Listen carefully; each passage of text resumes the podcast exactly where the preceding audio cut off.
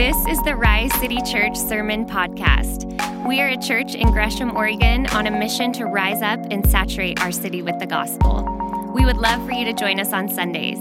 For more information, check out our website, rise.cc. Whether you already follow Jesus or are exploring Christianity, we hope that you experience the power of God through this message.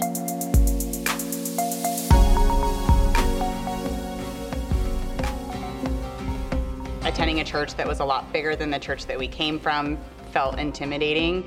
But it was honestly like the first or second Sunday we attended, they were starting some groups, and we went online and looked and we, we love to eat food. And we found one that was on tuesday nights and it was like just dinner and fellowship. And i was like well that's pretty perfect. That's where we're supposed to be. And we felt instantly at home with these people. And a lot of them were have been friends for a long time but it didn't make us feel not welcome. I think if anything, it made us feel more comfortable because it was like, okay, these people like each other and they are really inviting into their home and it's easy to connect over a meal and that's where we've found just great relationships, long lasting friendships with these people. I think being a part of a group has helped us become more like family needs are there within a group. And when we come here on Sunday, it almost keeps you accountability where you can meet them and say, hey, how did this project go? Or how did that job interview go? Or do you need some help with your house or just a service project? And we, we as a group can come along together as a family and meet those needs. It's also knowing that you're not alone. There's other people that are going through similar life challenges and experiences. And when you know that you're not alone and you're not living in isolation because you're part of a community, there's just something about that because people want to be known and they want to be seen. I think for me, being a part of a group has made me feel more connected to Rise just because it provided an opportunity for us to like meet individuals like outside of just the Sunday experience. Like we got to go into someone's house that was a part of our church. It provided opportunity to talk about Jesus outside of church, but then also grow and feel connected with more individuals personally. Yeah, and it was like a familiar face when you walked in the doors on Sundays, so you felt less out of place yeah. in the bigger group. Like you had somebody that you looked forward to seeing every Sunday, someone that you could connect with on those Sunday services too. The community has helped us on a Sunday get connected with different events and different people and seeing someone to talk to and they're inviting you to meet their friends and you continue to grow with one another. And especially our kids they feel more comfortable uh, having other kids that they've met outside of church that feel welcoming and inviting um, into their home. I think the term church family is pretty relevant and like given for a reason because you get to be open and honest and create that family dynamic like during the week, wherever it may be in a coffee shop or a house or at the church, wherever it is. What has happened is a community has developed where is a men's night, but all the men from our group were meeting together. All we're all friends when we didn't know each other in September, and here it was like February, and all of us, like eight dudes, eight bros, were just hanging out together. It wasn't around me, it wasn't around Jason or Nolan or anyone. It was God created this friendship, unity, community and these guys are now are doing extracurricular activities together through our simple little marriage group. And it just created something that was just beautiful to see. I was just tearing up watching this, like this is this is it, because what God put on our hearts to share in a group is is now what what this it's it's taken off. And now this group, they don't need Russ and Anita to be there. It's they're themselves. Yeah. You know, it's just it's so it's humbling and so exciting to see God work. Whoa, how we doing today, Rise? Oh, we're rowdy. 11:15. You're the rowdy crowd. You slept in. You got enough sleep. You're not cranky like the 9:30. You're not tired like the 4 o'clock. It's just the perfect balance. Don't tell them I said that. Glad you guys are here. This is a joyous Sunday. Uh, we are launching our groups. Um, th- what happened was this was a ministry that was thriving and a huge part of our DNA and who we are. Um, uh, during COVID, it kind of shut down. And then when we revamped uh, to move forward as a church and um, start gathering. We, we really started gathering these kind of mid sized communities, um, house churches, and then um, the church itself kind of exploded through multiple services. And so, what we're saying now is as we grow larger, we need to grow smaller. We, we can't just be a crowd that we feel like we're lost in. We need to be seen. And so, uh, what we're going to be doing today is we're going to be looking at highly practical. So, last week what was laying a theological foundation for what is community. We looked at this idea we are created in the image of God, and God is triune. He, he is community, He is a community of perfect love. And so, part of the very uh, what it means to be made in God's image is that we are communal in our very nature. We looked at how aloneness, that God said aloneness is not good. It is not good for us to be alone. That is before sin or the fall or anything entered the world. That is, that is not good. We saw how the garden uh, uh sets up this, framework. Uh, we are to be people in proximity and closeness. We are to be vulnerable and known by each other. We are to hold each other to account for how we're actually living our lives. We are to spend time together and what it looks like. But the fall, the fall ruined everything. At, at the fall is this moment where humanity turned inward and we did not trust God, and so there's this great separation. And this is part of what we're experiencing. This is why we experience isolation and disconnection and aloneness now. But this is what Jesus came to redeem and restore. He came to make all things new, to restore all that was broken our disconnection from God, our disconnection from the rest of creation, and our disconnection from each other. And so, while we look at this thought of how do we find our people, we need to understand in our minds theologically, this is the framework for uh, a theology of community. And what we're to do today is okay, now how do we live that out? Very practically, looking at biblical wisdom, how do we find our people? And so I want to build this concept just called build your circles. We need to be a people who actually build deep core friendships. So uh, uh, let me ask the question what keeps us from finding our people? Why are we so lonely? If God created us for connection, why are we so lonely? Yeah, part of it is experiencing theologically the fall. But part of it is just the realities of everyday life. We would say things like time. Man, I'm just so busy. I don't have time for friends. Like I, that was fine when I was a kid and I was running around on the streets, but now, but now, how do I actually build these friendships? What does it look like? For some of us, we've been wounded in community, and so the thought of trusting people, and letting other people in feels deeply intimidating to us.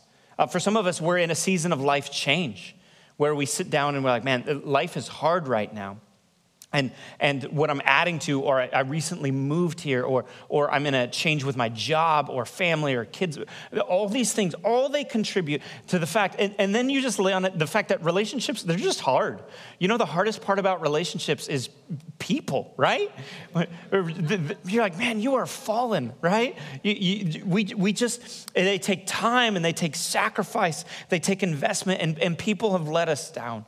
So, as disciples of Jesus, as followers, we need to always look to him, both in what he taught and the way he lived. And so, what I want to start at, as I want, I want you to understand this concept of how Jesus walked and how he lived. That Jesus, he actually had circles. We see these multiple different groups that Jesus had these relational circles with. First, there was a group of 120.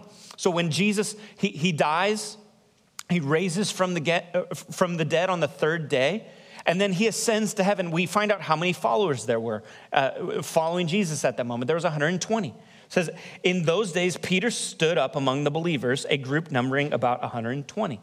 So we always think about the 12 disciples, but there's actually a larger group. And then there was this ministry group of 72 that we see Jesus sends out in Luke 10.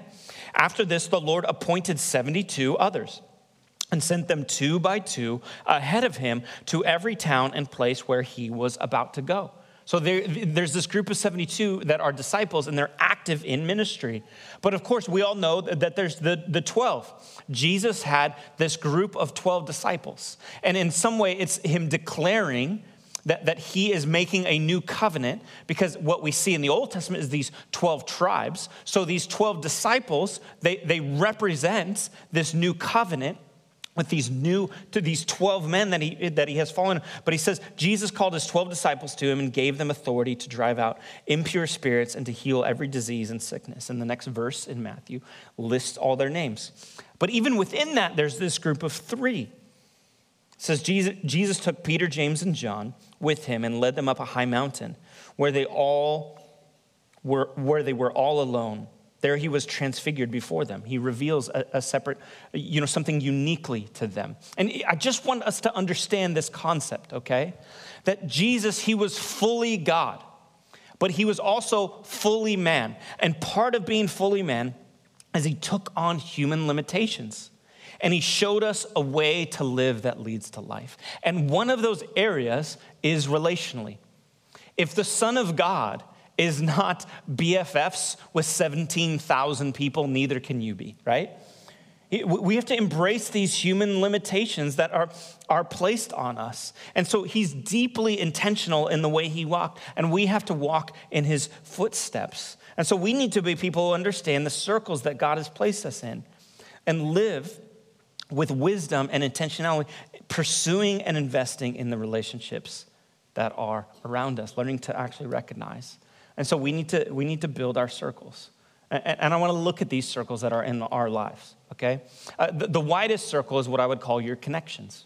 These are just people that, in some way, shape, or form, uh, maybe you work with them, maybe you go to church with them, maybe they're in your city, uh, you see them in a coffee shop, you run into them at a restaurant, your kids go to school together. It, you, went to, you went to college together, you grew up in the same town. We all have these connections. And, and these all are people that are potential, what I would call potential circle people. You are connected to them, and so in some way, shape, or form, they can, they can come into your circle, the, people, the, the spheres of influence and relationship and accountability that in your life. Uh, then it gets a little bit smaller, what I would call your crowd. This is what I would call a village of 500 that you know or 150 that you roll with. Now, let me explain where those numbers come from. There's a guy named uh, Robin Dunbar, and he did this study on, he was a sociologist, and he did this study about human interaction. And so they came up with this thing called Dunbar's number, right? And he broke it down like this. He said, look, we can recognize roughly 1,500 people, uh, okay? That, now, that sounds like a lot, but if any of you still have Facebook, you feel really popular on there because you have about 1,500 friends, right? And if you went through that list, you could probably point, you, could say who most of them are. Like, oh, I met that person, you know, at X year, or, you know, here's this interaction, or I met them at a coffee shop. We have a, this, this kind of sphere that we can recognize, These, this, this, this uh, crowd that we, that we kind of, or, you know, this, these connections that we have. But within that is a little bit smaller in what he would call acquaintances, where you're like, no, no, but I really, I, am affiliated with this, the, this group of people, and that's a, about 500 people. And then even smaller than that, the observed, we can have about 150, 150 meaningful contacts, right? And so think about like your Christmas list. You're making your Christmas list. Uh, you know, you probably have somewhere between 50, 100, 150. You don't have 500 people on your Christmas list. You cannot afford the postage for that unless you're hand delivering them all, right? Like, but so there's these different small, these smaller groups, and we need to recognize the closeness of these places. This is why, um, you know, most churches, you know, good-sized churches are somewhere between 150 and 500 people, right? Because that's how many you can recognize. Um, but, but you can't, you're not going to have this, this association and affiliation with 3,000 people. Okay, so the, it gets smaller and smaller, and so you have this crowd. Hey, we have some kind of connection, we have some kind of affiliation. And then what you, what you start to move towards is really this is your people. First, your crew. This is a crew of 12 to 15 friends, maybe a little bit larger, maybe a little bit smaller, but these are people you really spend time with, okay? And again, when, when, it, when we see Jesus and his 12 disciples, um, this is descriptive. It's not prescriptive. It's describing how many he had. It's not saying you have to have your 12, you know, I got my, my, my, my crew of 12 disciples, no more. Like, who's the Judas, right? You know, it's, it's just laying it out there. It's like a basic framework for us. But you remember, uh, I don't know if you remember uh, during COVID, we're all a little bit traumatized for, by it, but there was a season where people would say, oh, this is my circle, right? We're just going to spread our disease amongst each other and call it good right? You know? And so you had this circle and you wouldn't uh, you wouldn't affiliate with anybody outside of your circle. This is just think of that that that kind of group. These are people you do hangouts with and parties and vacations. You sit around the fire and make s'mores. You watch your kids at the park.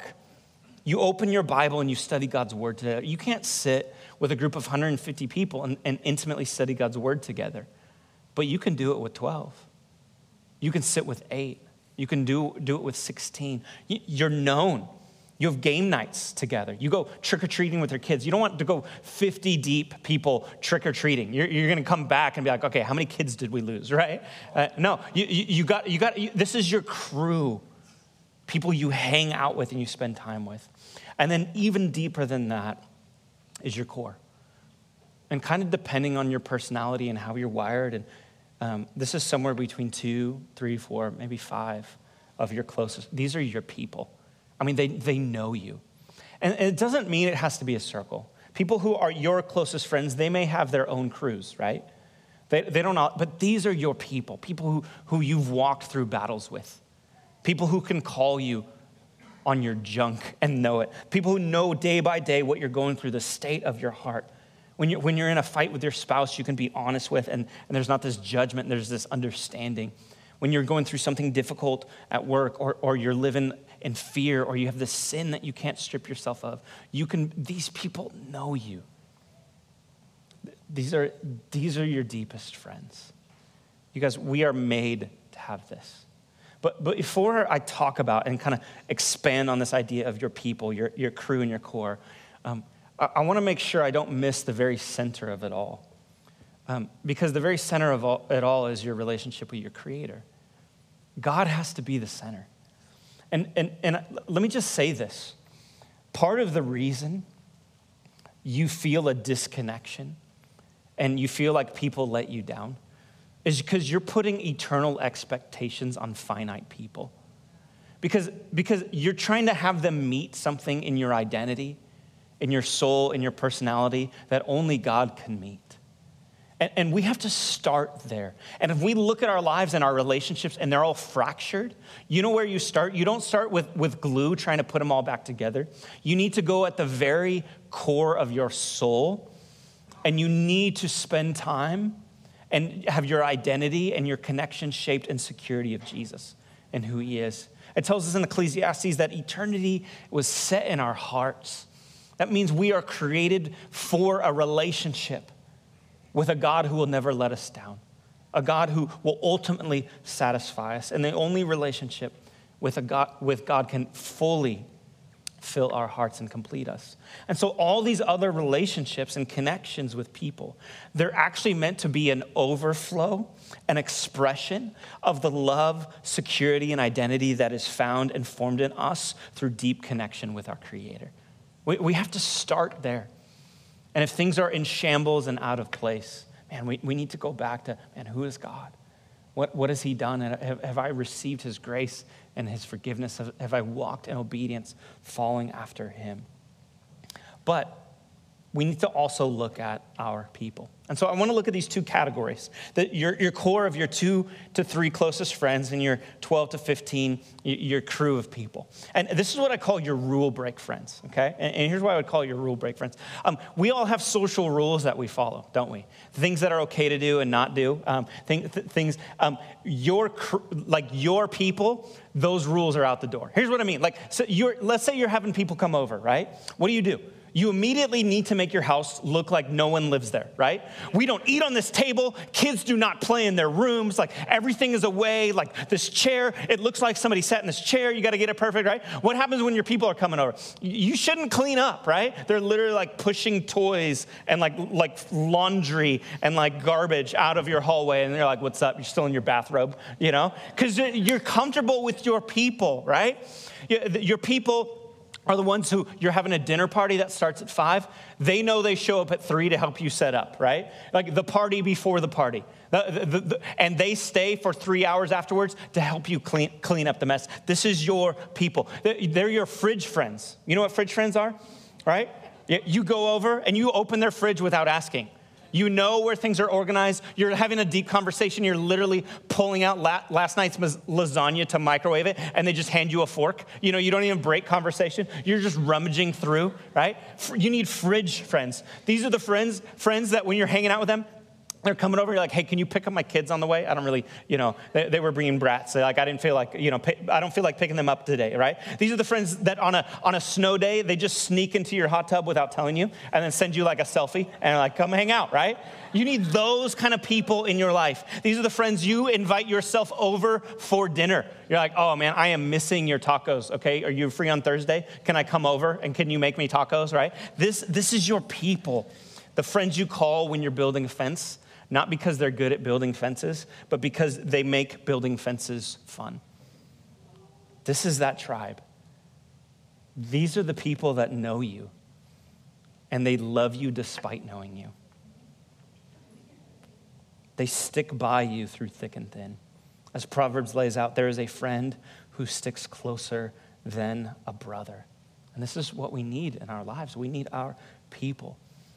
Uh, the book of Ecclesiastes, it, it, reminds us that we can't survive life without these people. Uh, Ecclesiastes is what's known as wisdom literature. It's written by Solomon, who also wrote Proverbs. So think of it as like emo Proverbs. It's kind of a downer, okay? But there's some gold nuggets in there. This is one of them. It says, Two are better than one because they have a good reward for their toil. For if they fall, one will lift up his fellow. But woe to him who is alone when he falls and has not another to lift him up. Again, if two lie together, they keep warm. But how can one keep warm alone? And though a man might prevail against one who is alone, two will withstand him. A threefold cord is not quickly broken. Listen to me needing other people in your life this longing that you have to have people who know you and love you and walk with you, it is not weakness. Needing other people is recognizing we are stronger together. This is who God made us to be. We, we need our people. I was watching a video a couple months ago, and uh, it, it's of a man who was adopted, knows nothing about any of his family and uh, he was raised, and then he, he goes and um, starts his own family, and his wife is filming him. And they have a grown daughter, and she, um, she's going through something, so she starts doing some genetic testing. And, and, and the wife has something to go tell her husband, and so she films it. And, and I just, I, I want us to watch this together and to observe.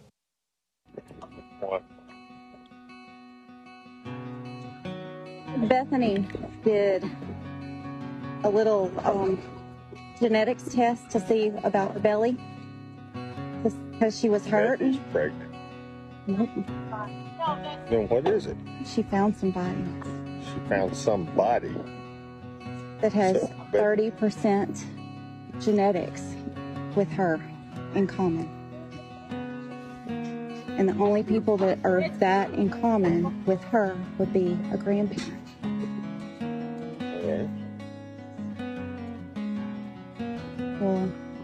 Her grandparents on my side are gone. Oh, well, that means I actually got kinfolk.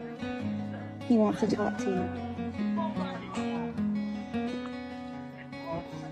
We've already, she's already talked to him. She's been texting him all day. He wants to FaceTime with you. Okay. And you have sisters. I have sisters?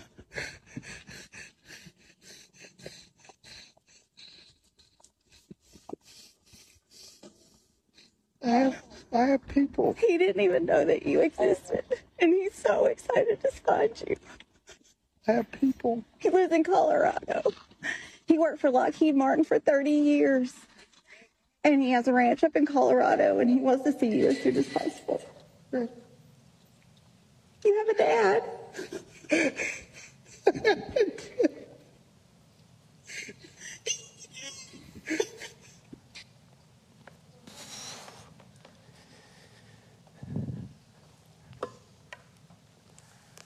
you were made to have your people. To be alone is, to, is not good. And all throughout Scripture, we see story after story of these biblical characters. And you know who they have? They have their people. Adam, he has his garden partner, does he not? David, David has his mighty men who are willing to go to battle with him. Esther, when she saves the nation of Israel, she's not alone. She has Mordecai by her side, her people. Paul, as he goes and plants churches, he's always, he has brothers with him. He has Timothy and Barnabas, constantly surrounded by people. And even Jesus, he had his disciples, men he asked to sit and pray with him as he prepared to face the cross. And so, who are we if we think we can just go through life alone? It's not what we're created for, it's not what we're made for. We are made to have our people, people that know us and love us, push us towards Jesus, call us out on our areas of weakness and sin, and, and, and stick by us closer than a brother, pick us up when we fall. Jesus was constantly modeling this for us. He's push, he's leaving the crowd to go share a meal with a few. He's leaving the thousands to go on a boat with his 12. Man, we are made to have our people. Ronald Rolheiser puts it like this He says, We all have this place, a place in the heart where we hold all that is most precious and sacred to us. From that place, our own kisses issue forth, as do our tears. It is the place we most guard from others, but the place where we would most want others to come into. The place where we are the most deeply alone, and the place of intimacy. The place of innocence, and the place where we are violated. The place of our compassion, and the place of our rage. In that we are holy. In that place we are holy. That's who we really are. And we need people who, who, who, know us and love us. See, finding our people is about finding people who help us find the truest versions of ourselves that God created us to be. That remind us, now we're called to be disciples of Jesus. Remind us that our identity is not what the world says about us. Remind us that, that, that by his blood, he purchased our freedom and he washed us white as snow. People that love us in the midst of that. Man, we, we are meant to have our people. So, so what do you look for? What, what do we actually look for when we're looking for our people? Well, here, what we looked at last week was this framework that we see in the garden. Okay, we see that we actually need to be in proximity. We need to share presence with each other. We need people that we can be vulnerable with. They were naked and unashamed, people who know us and love us, and it's got to be both that we're fully known and fully loved. People that hold us to account for how we live our lives and how we walk and what that looks like. People who we share a common mission or purpose with, that, that we're actually moving towards something, and people that we actually get time with. We see this garden framework. So, the Bible, all throughout the scripture, constantly, uh, the scriptures are pointing us to what does it look like to be a good friend? How, how do we actually live this out? And so, I just wanna, I wanna look at a few of these ideas that we can, as we're saying, man, I, I, I need my people and I want to be that for others. What is, what is a biblical framework for that? So here's the first one look for people who are available, that, that actually can respond and spend time with you. Proverbs puts it like this one who has unreliable friends soon comes to ruin, but there is a friend who sticks closer than a brother. And so we actually need people who are available and to, to spend time with us, not people who are overly busy and overwhelmed and overworked. And, and here's the other thing. This is what we do often is we, we say, man, I feel lonely and I want friends. And we see these people who have these big friend groups and we think, okay, I want them to be my friend. And so we invite them into things, but they're, look, they're already full. Their, their lives are already busy. And so walk with wisdom in this. Invite people into things, but actually, it, do they respond and are they available to actually spend time with you? A, a good buddy of mine, he has this, this theory where he's like, um, I invite somebody to, to something three times, right? And if uh, by the third time they haven't responded or participated, I, I just don't invite them to things anymore. And I'm like, that's harsh, man, right? And then the other day, uh, I realized like he invited me to go to the gym with him three different times. And I said, no, all three. I wasn't available. And then he's never invited me since. What's happening? Well, well he's saying, look, I'm, I'm not going to force this. If we're going to spend time together, you got to actually be available. And if I want to spend time with people, I need to make myself available. What that looks like. Here's a second uh, they need to be driven. And what I mean by driven, you can replace the word, you can uh, find one that fits you better, but somebody who inspires you, somebody who, uh, who they're, they're who you want to be. Paul lays it out. He says, therefore, encouraging one another. Encourage one another and build one another up just as you are doing. We should lift up. You need people who make you better, people who make you a better husband, people who make you a better mom, people who just being around them, you learn how to be a better friend. People who push you deeper into God's word and, and have a more passion, like, man, they're, they're so driven. People that you look at and you're like, I want to be like them. I want to be more and more like them. They did a study, Harvard did this study uh, that, that Darren Hardy wrote about. And he talks about this, this idea that they observed that the people you habitually associate with determine as much as 95% of your success and failure in life. And I think it's so true. I think if you look at your five closest friends, you're probably the culmination of those people, people you're actually spending time with, right? And this is biblical proverbial wisdom too. Iron actually sharpens iron, right?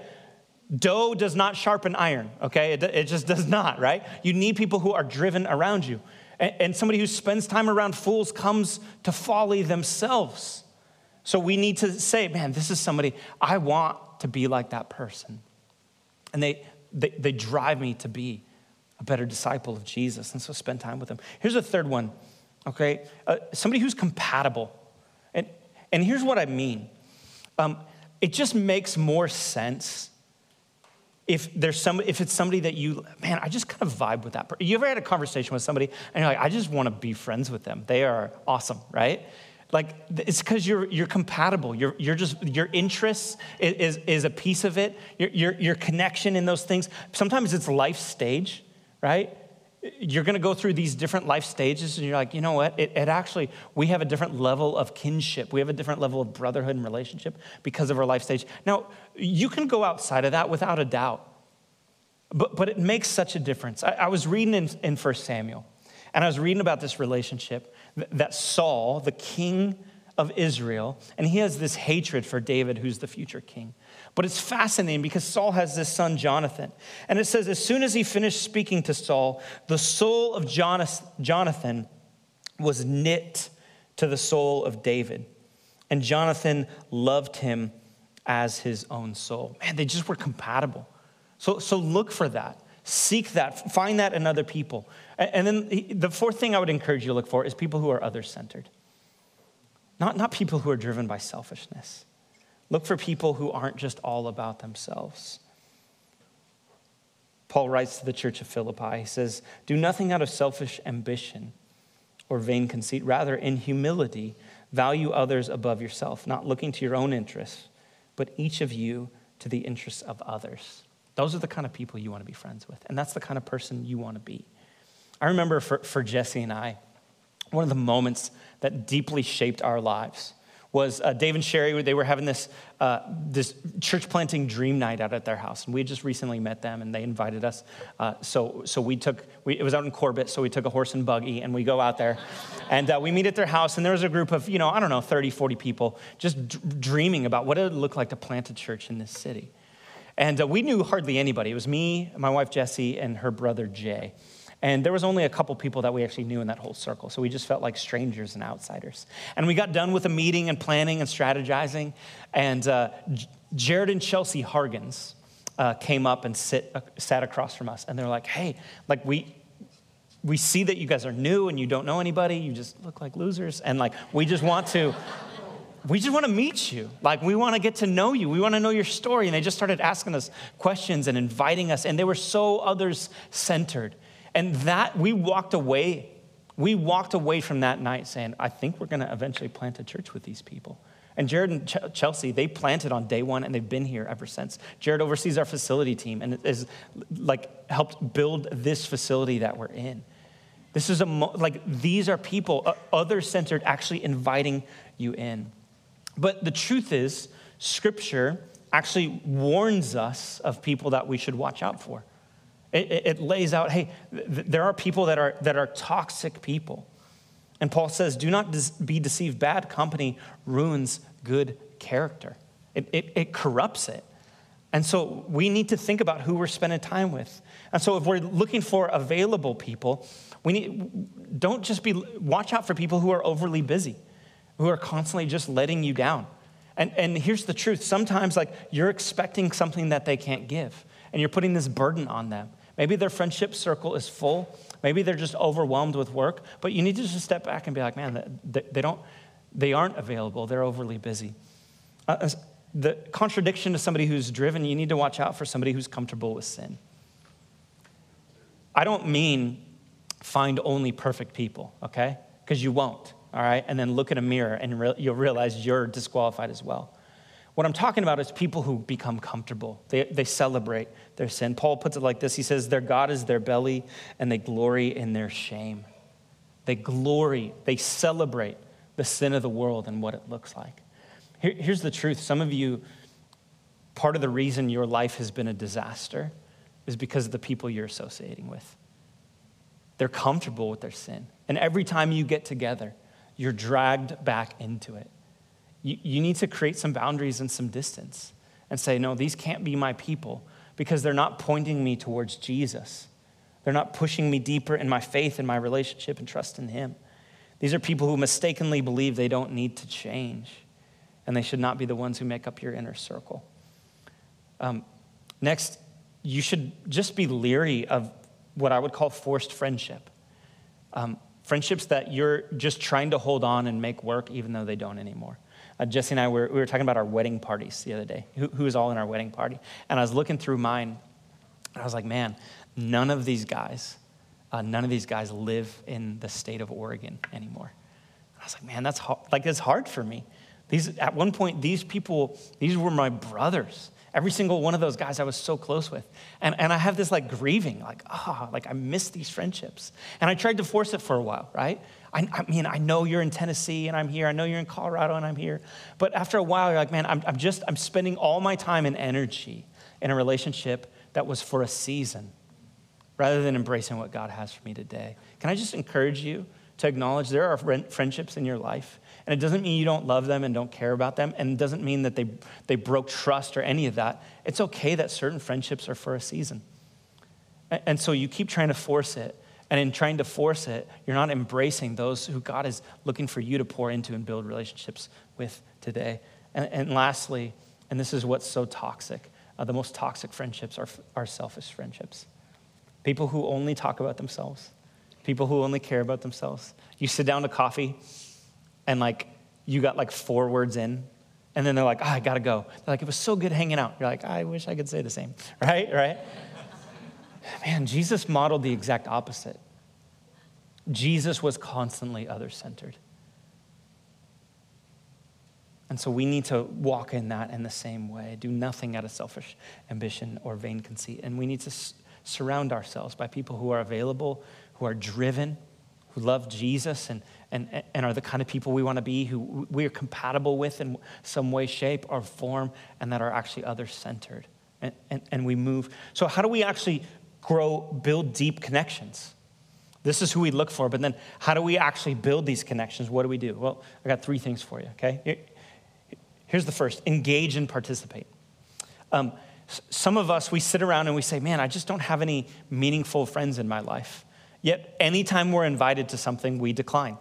We come up with some reason that we're too busy or some excuse. We, we need to actually engage and participate in what is around us.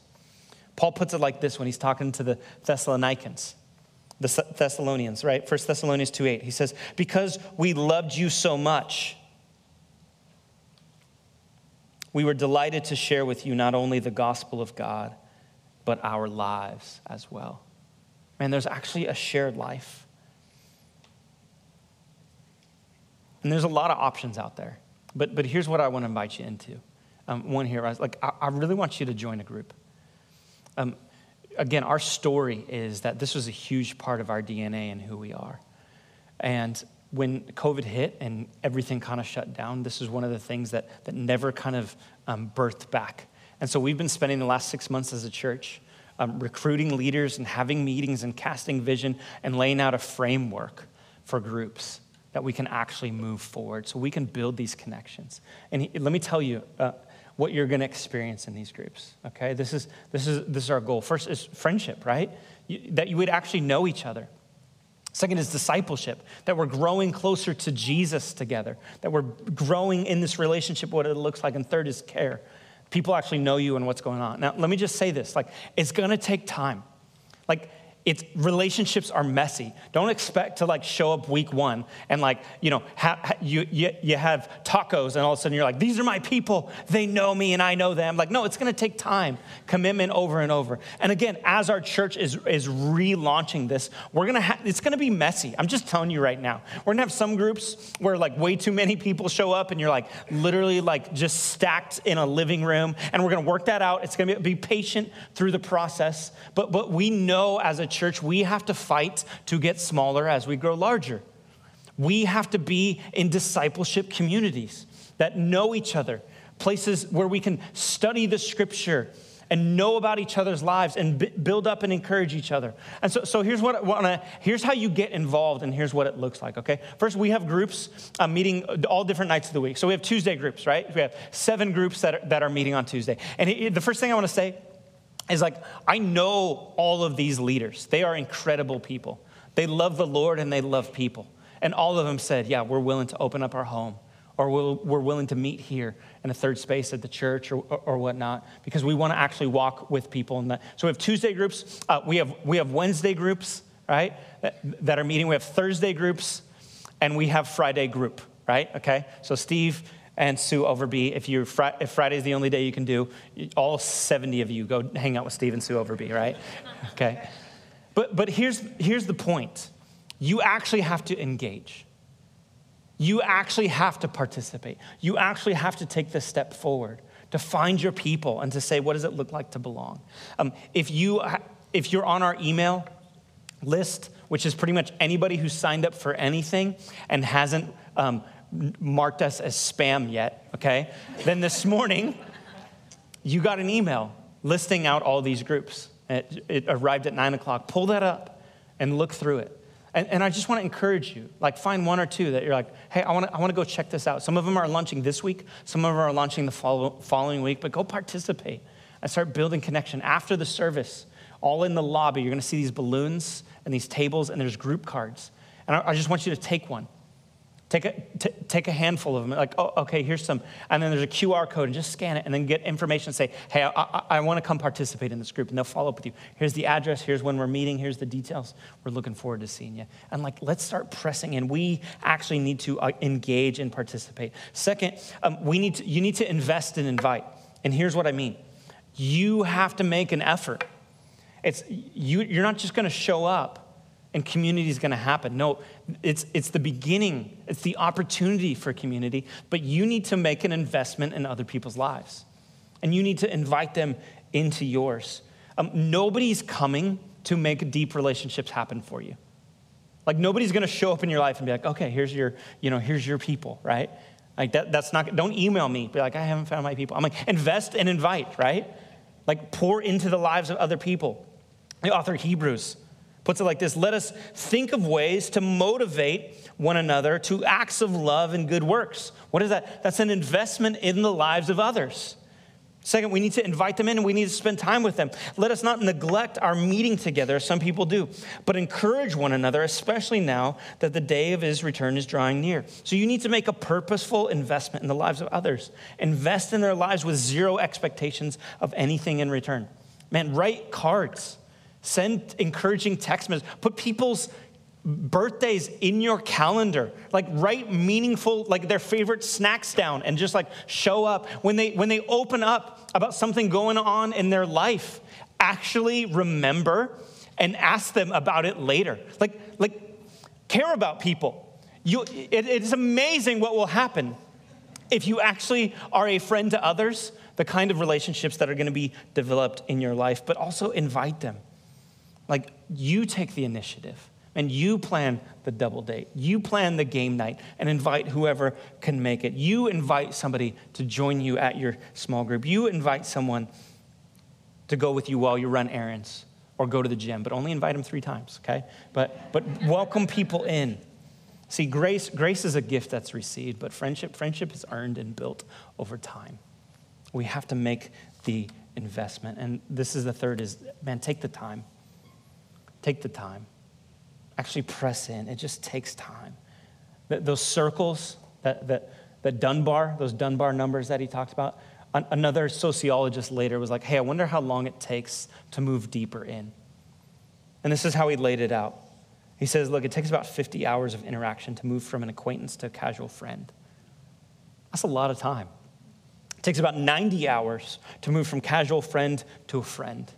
And, and more than 200 hours to qualify as a best friend. Like, best friends don't just pop up, they're built over time. Um, I, like, I love listening to podcasts. I'm like a podcast junkie, okay? I, I have way too many podcasts in my feed. And I have like this category, right? Right? I have like my, you know, Golden State Warriors podcast, and I have my church leadership podcast. I have like real estate investing podcasts and parenting podcasts, like all of them, okay? And the only way to be able to listen to all these podcasts is you have to you have to optimize your podcast listening experience, which I just feel like I've gotten down to a T, right? Okay, so first of all, this 1x speed, waste of time, right? You know, you got to do 1.5 at least. Maybe if you're feeling crazy, do do 2x. You know, if you're 3x, you concern me. You have problems. Okay, all right. Maybe slow down life a little bit, but but like I'll listen to these podcasts and I'm optimizing, right? I skip all the boring. I know when the oh uh, this is the point where the commercials come in. I skip over them, right? I hate the intros where they're like updating on it. Here, what's going on in your life? I'm like I don't care about that. Like get to the good stuff, right? I, my, I have optimized my podcast listening experience. Here's, here's what I worry is I think some of us, we tried to treat friendships like a podcast where we're going to optimize it. We want to speed things up. We want to skip the boring and the sad parts. We want to feel like deep and close friendships after only a couple months or a couple hangouts. And we act like we can optimize our friendships and just get to the good stuff. Let me just tell you here's what one of the things I've learned about deep friendships the good stuff is built in the dull moments. The good stuff is built in, in the sadness, in the grieving together. Deep friendships, they're, they're built in just being in each other's presence. They're forged through the moments of pain. They're established through deep trust, and deep trust takes years, if not decades. Ronald Rolheiser puts it like this great love, like great art, takes great effort, sustained commitment, and lots of time. This is what we're calling you to. Man, like build your circle. Like imagine your life filled with your people what it would be like if you knew who to call when it all hits at once. People who love you enough to push you to live your calling. People you do game nights with and, and pray for your kids when they're sick. Your people who, who really know you. On Tuesday night, I had a bunch of guys come hang out and sit around my fireplace in my backyard. And uh, we stayed way too long. Uh, we stayed past midnight on a work night. And, but we opened the scriptures together.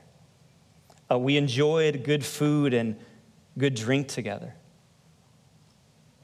We opened up about our marriages and our struggles and our fears and our joys. At one point, uh, we accidentally laughed so hard we woke up my kids. But as I crawled into bed that night, smelling of campfire smoke, and bacon wrapped steak and brotherhood. I just thought, man, these, these are my people. Like, I love these guys. But here's what we have to know that group didn't just happen on a random Tuesday. This is a group of dudes that we've served together in our church, side by side for years. We've worked through disagreements and misunderstandings and wounds. We've hashed it out. Like we've laid sod together in people's backyards, and we've scraped skating rink floors together. We've literally carried one another when we were too weak to stand. We've wrestled through the scriptures and meaning together. We've watched kids' baseball games. We've dressed up like Elton John.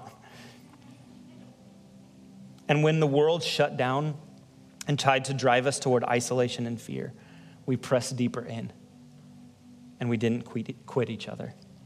This is what it means to build deep connection in this lonely world. Here, here's what I need you to see this relationship, these connections, Jesus literally prayed for that for you. He prayed that you would experience a oneness and a closeness and a connection in the way that He is one with His Father. This is what He prayed for His church. This is what He wanted us to build. This is the type of family and connection that Jesus modeled as he walked the earth. This is the depth of connection that Jesus is inviting us into in the love of the Trinity between the Father, Son, and Holy Spirit. And ultimately, this is the eternal family that Jesus Christ bought with his blood on the cross if we would but walk in it. And this is what we're doing, and this is what we're called to. This is what it means to find our people. Lord, would you build this in our church? Would we, I, this is so much, but Lord, would we take this biblical wisdom of what it means to find people and build friendships and who to look for and how to invest and how to engage and how to go slow? And would you help us to live this? And by your Spirit, would you build these kind of relationships? Would you allow this to be circles of trust and love and discipleship and care, pushing one another, prodding one another all the more as the day of your return draws near? This is what it means for us to be your church and to truly love one another. We pray all this in your name, amen.